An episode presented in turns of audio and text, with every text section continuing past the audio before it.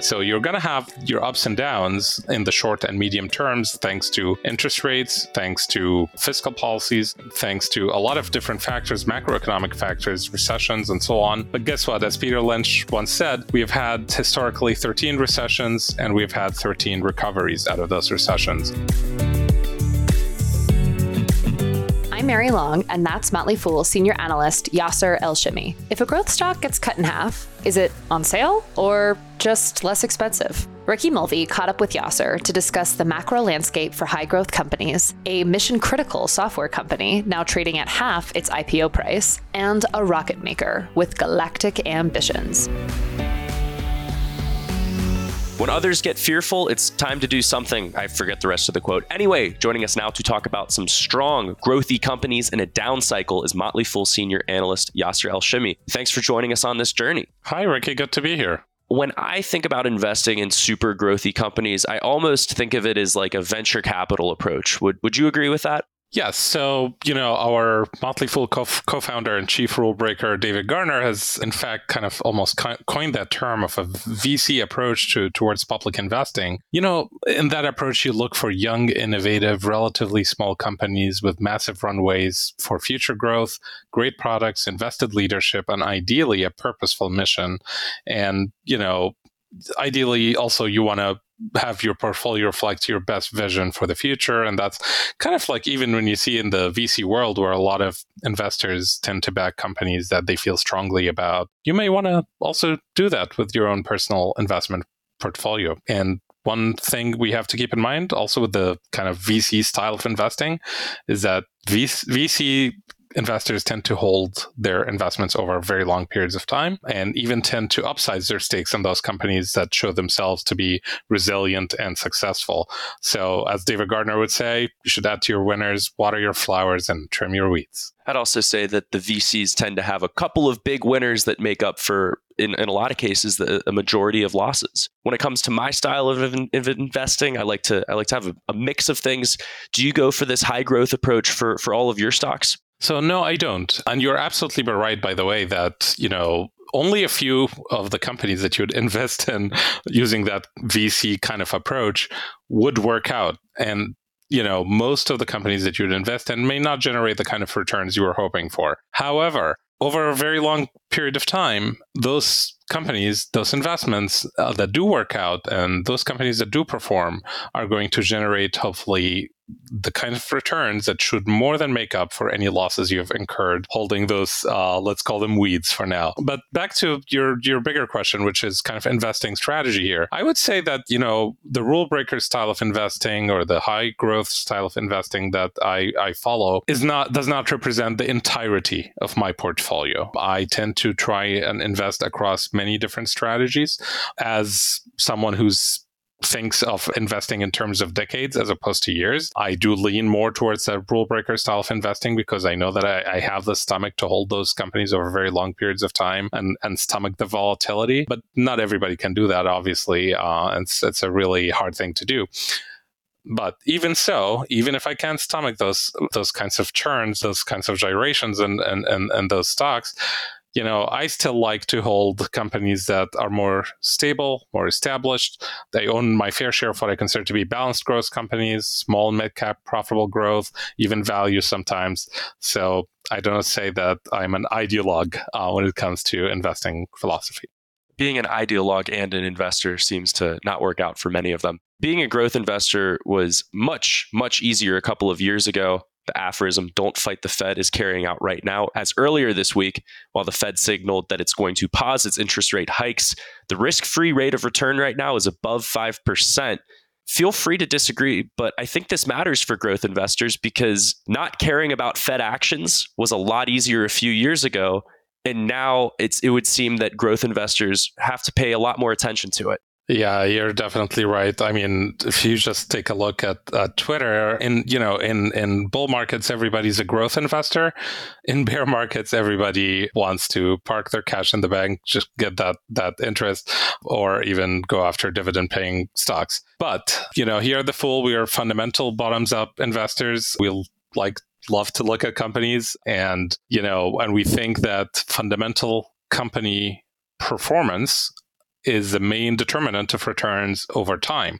So you're going to have your ups and downs in the short and medium terms, thanks to interest rates, thanks to fiscal policies, thanks to a lot of different factors, macroeconomic factors, recessions, and so on. But guess what? As Peter Lynch once said, we have had historically 13 recessions and we've had 13 recoveries out of those recessions. And if you zoom out and do not get consumed by the headlines of the day, you're likely to do well over time as long as, of course, you put all of your energy and focus into selecting companies that you fundamentally believe in, that you think can outperform the market and make money over time. So let's dive into some of those growthy companies that have been hit, not just Carvana. One of them that you brought to the table is Confluent, ticker CFLT.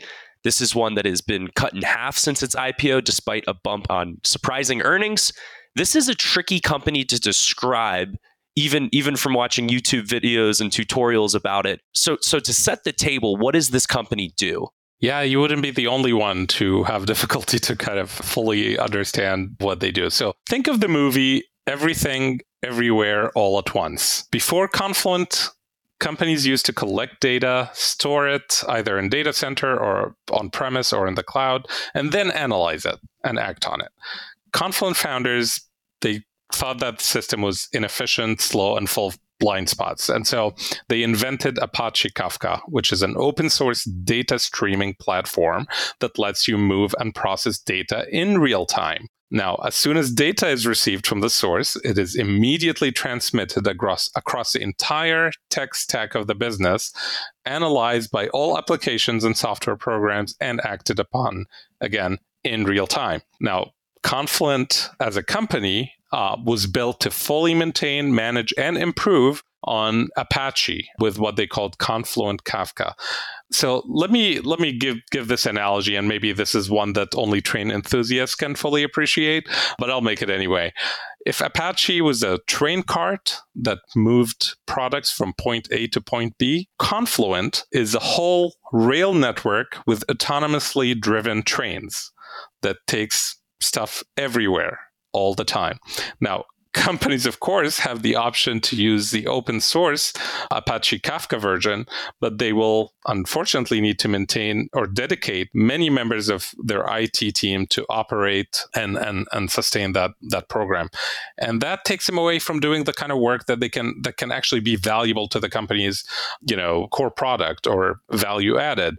So the ROI for many companies using Confluent Kafka is significant as it cuts down on these operating expenses by a large margin. So I know the train analogy, the train network, the train cars, data in motion. I'll, I'll pretend that I got it, but what's a real life example where one might see Confluent's technology in action? So, you know, actually, chances are you have use the technology, even though you may not have actually realized you're using the Kafka technology. But you know, one good example for, of that is Instacart. A service like Instacart needs to have real-time visibility and instantaneous analysis of everything that's happening all the time. Where the shoppers are at all times, what products are they collecting, what products are missing and therefore they need to suggest replacements for and give customers uh, a time estimate for the order arrival and so on. That's just one example. Another example is if someone uses your debit card in an unusual location for an unusual purchase or withdrawal, the transaction can immediately be flagged as fraudulent. The bank puts a hold on the card, it notifies you, all of this happening instantaneously and across the, the board. Another example could be uh, a stock exchange where m- millions of buy and sell orders are constantly flowing through, and you need to execute on those in the most efficient and transparent manner possible. And so we'll find like a stock exchange like Euronext, for example, in Europe deploys the the the, Kaf- the Confluent Kafka uh, technology. So I could go on, but Kafka is essentially what enables a lot of this real time action, and it quickly becomes mission critical, not just a nice to have software. It's uh, when you don't have time to go back and forth from database to action with uh, whatever that action might be in a stock exchange, inventory at a grocery store for Instacart, or debit cards when, when someone's using it in an unfamiliar place. I want to talk about the financials a little bit with Confluent because I like it has high inside ownership. That's good. It's a sticky product. That's mission critical. That's good. But it also loses gobs and gobs of cash. In its latest quarter, its operating loss, a about equaled its total revenue. And this seems to be a habit of having a massive operating loss. Maybe it's because Confluent gives out a lot of free software. Uh, what's it need to do to be profitable? Well, you're absolutely right. They have been burning through a lot of cash, but it's important to put things in context. First, I would say that Confluent is still a relatively young company, less than 10 years old. And even within uh, those nine years of existence that they've been at, not even not fully nine yet, um, but even during those years, they've started out with the Confluent program, which is an on premise offering, and they've moved from that to Confluent Cloud, which is a hybrid or cloud first offering that any company can use and so they're still kind of intro- still in the part of introducing the market to what this product is and the full capability of how this product can be used to transform the business and give good returns on investment so I, you know, understandably, they have prioritized growth over profitability in, in this young age. Now, secondly, the company has shown it understands that, you know, the 0% interest rates, you know, are not gonna are not coming back anytime soon. And the time has come to prioritize self funding. And so they've guided towards reaching adjusted EBITDA profitability this year and positive free cash flow next year, all while growing sales by nearly 30% year over year. They have been also rationalizing their workforce, optimizing their sales, focusing on high return projects. And some of their expenses have been going towards going to prospective clients, demonstrating what Confluent can do for their business and signing them up. That is still important, but not maybe top of the list anymore and maybe some of the existing big clients can provide you know higher profitability for for confluent and that's what they're going to prioritize. I, got two pushbacks for you. From the latest call ceo jay kreps said quote that confluent has less than five kafka engineers on call for tens of thousands of production in kafka clusters. That gives us a cost structure for operation that we believe is a hundred, is a thousand times better than our customers. End quote. So it seems like they're they're being efficient on labor costs from the call, but I, I haven't seen that reflected in the company's operating margins. And also, while the company is young, it's it's already had a huge adoption cycle. More than more than half of Fortune 500 companies use Confluent software as of 2021. So that's that's one reason I'm a, or two reasons I should say I remain a little skeptical and hesitant. So let me start with the last part of your question first about the use the wide adoption of Kafka. Now, it's important to actually kind of make clear that when we say that 75% of Fortune 500 companies use Kafka, they are in fact using using Apache Kafka, which is the free version, the free open source version of the software. So this, in fact, gives Confluent an opportunity to sell them on its flagship product and and move them into that self-managed or fully automated, I would say, uh, data streaming platform that that Confluent offers. Now, and you know, they they actually estimate their total addressable market at sixty billion dollars, whereas in fact their trailing twelve month sales came at just over $600 million. So, so you know, a lot of green grass left. Now, going to your first question about their operating expenses, I would say that that's not managing the data streaming platform has not been where Confluent's expenses have gone. They've gone mostly towards building servers, for example, which is part of the value proposition that they're offering to their prospective customers. When you come, when you when you go to to a modern enterprise that has potentially hundreds of different servers with dozens of tech staff, IT staff, who is literally manning the data streaming platform, the Apache Kafka, the open source version. And you're telling them, you don't need to worry about any of this. You don't need the servers. You don't need you know most of the IT people to dedicate all of their time and energy towards you know managing this this platform we will do all of this for you from the back end. So the value pro- proposition here is very clear to prospective customers that the total cost of ownership here the return on investment from migrating towards the confluent product, the fully automated managed product, is going to actually save them a lot of time and a lot of money. So that that to me is um, is definitely one of the strong points that uh, Confluent has. Let's let's let's move to a bleeding edge tech company or more bleeding edge, which is Rocket Lab USA. This launches satellites and is working on a neutron rocket. It is a space startup that went public via SPAC. Unfortunately, that gives me vibes and memories of Virgin Galactic What does this company do? What's the case for Rocket Lab? Oh boy, you don't want to be in the same sentence as Virgin Galactic if you're a space company. I personally have never understood the case for space tourism. Uh, I mean, who would spend hundreds of thousands of dollars to fly just to the edge of the Earth and come back down in a few minutes? But hey, I'm, I'm probably not the targeted audience here. Yeah, so Rocket Lab is not one of those companies. Yes, it came public via SPAC, and that will forever tarnish any company that that ever did so after the painful experience of 2021 2022 but you know i i think there is something here. This is a company that is focused squarely in the commercial, government, and research space use cases. It has a long and flawless record of successful rocket launches, has plenty of serious customers, including NASA, the US Space Force, and many universities and communication companies across the world. So, you know, why do I think it's a good investment? Well, you know, the company is fast becoming another top dog with SpaceX in the commercial space industry. Launching rockets carrying satellites and returning them successfully is not easy as it sounds. It is literally rocket science. We have had and we have seen so many failed launches by so many new entrants and, and newcomers into this space, including the likes of Relati- Relativity Space, Firefly, Astra Space, and, and I, I could go on. Even SpaceX, they just had a, a failed launch with their Starship a couple of weeks ago. So Rocket Lab can in fact be proud of its pristine launch uh, launch record here. Second, I would say that we have we actually have a global shortage, anticipated global shortage of launch capacity in the coming years. We may currently have over 100,000 licenses obtained to launch satellites in, in, into space, but nowhere near enough capacity to get them there. And that is even if we assume the likes of Blue Origin and United Launch Alliance will be successful to get their rockets off the ground and back safely.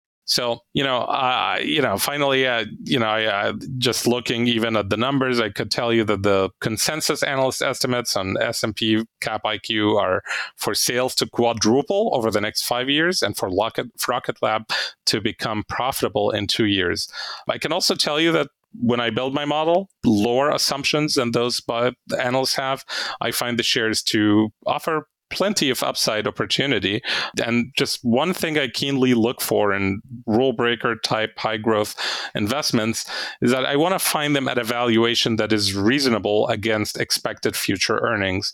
And at less than 10 times 2026 EV EBIT multiples for such a high growth and young company with clear competitive advantages sounds good to me as a patient long term investor.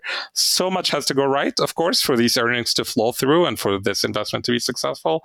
And that's why, you know, trust in management, product, and business strategy becomes key. But of course, things could go wrong, like with many of these kinds of companies. Yeah, I'm really knocking on wood after you said flawless launch record. And, and, and to clear something up, EV to EBIT basically means the enterprise value of the company, how much it's worth compared to uh, the company's earnings before interest and taxes. Startups are great, but it seems like size matters in this case. Can, can Rocket Lab reasonably compete against the aforementioned SpaceX, against Boeing, which which builds jet engines as well? Yeah, I mean, well, size does matter, but not in the way you think. This field has been dominated by very large rockets carrying very large payloads. SpaceX is the top dog here, no question about it. Rocket Lab, however, has carved a niche of launching reusable small rockets because they cost less to launch and are faster to schedule for takeoff. The Electron has a sticker, which is made by Rocket Lab, has a sticker price of $7.5 million compared to SpaceX's Falcon 9, which will cost you $60 million. That's a big difference.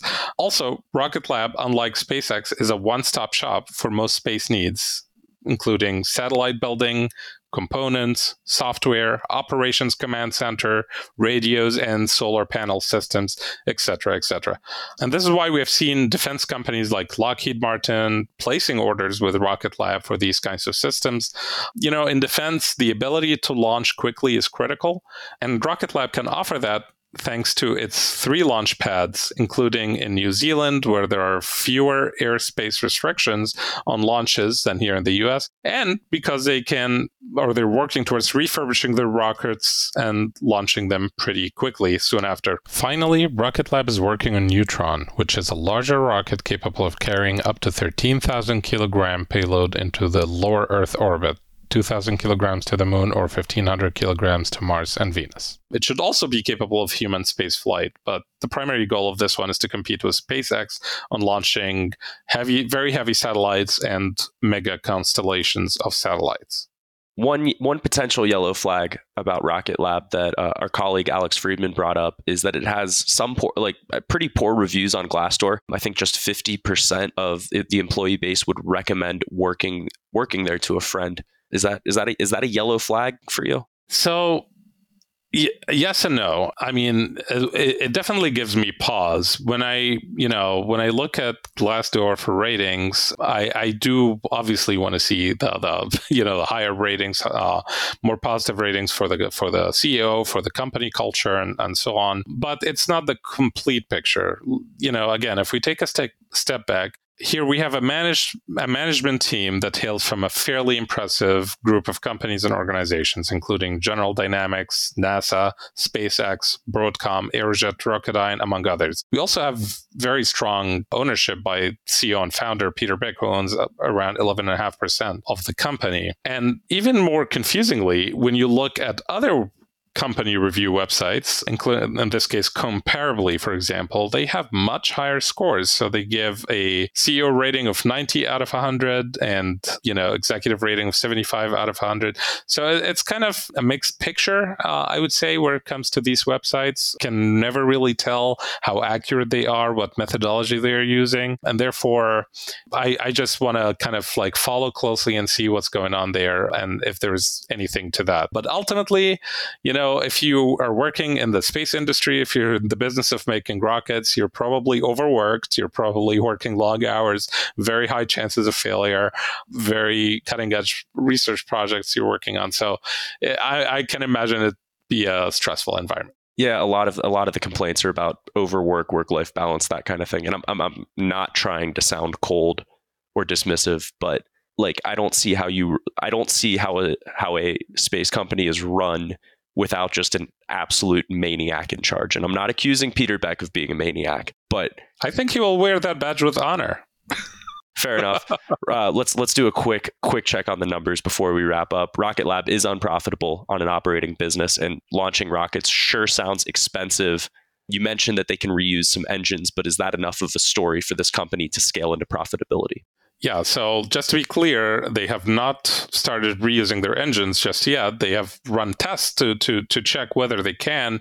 And so far, they report that they have been able to, to get their engines to work after they have landed back on Earth.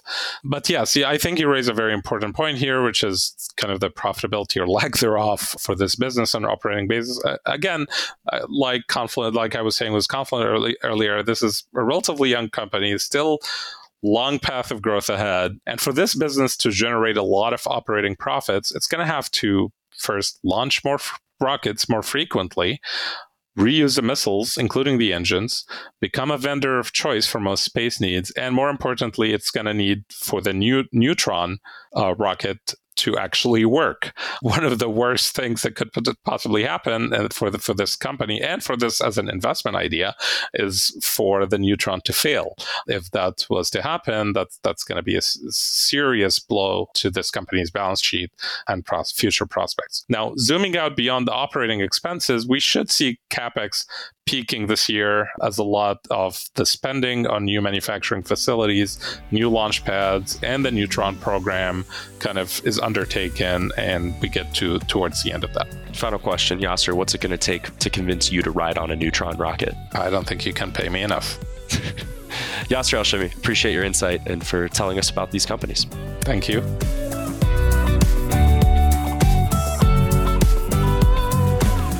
As always, people on the program may have interests in the stocks they talk about, and the Motley Fool may have formal recommendations for or against, so don't buy stocks based solely on what you hear. I'm Mary Long, thanks for listening, and we'll see you tomorrow.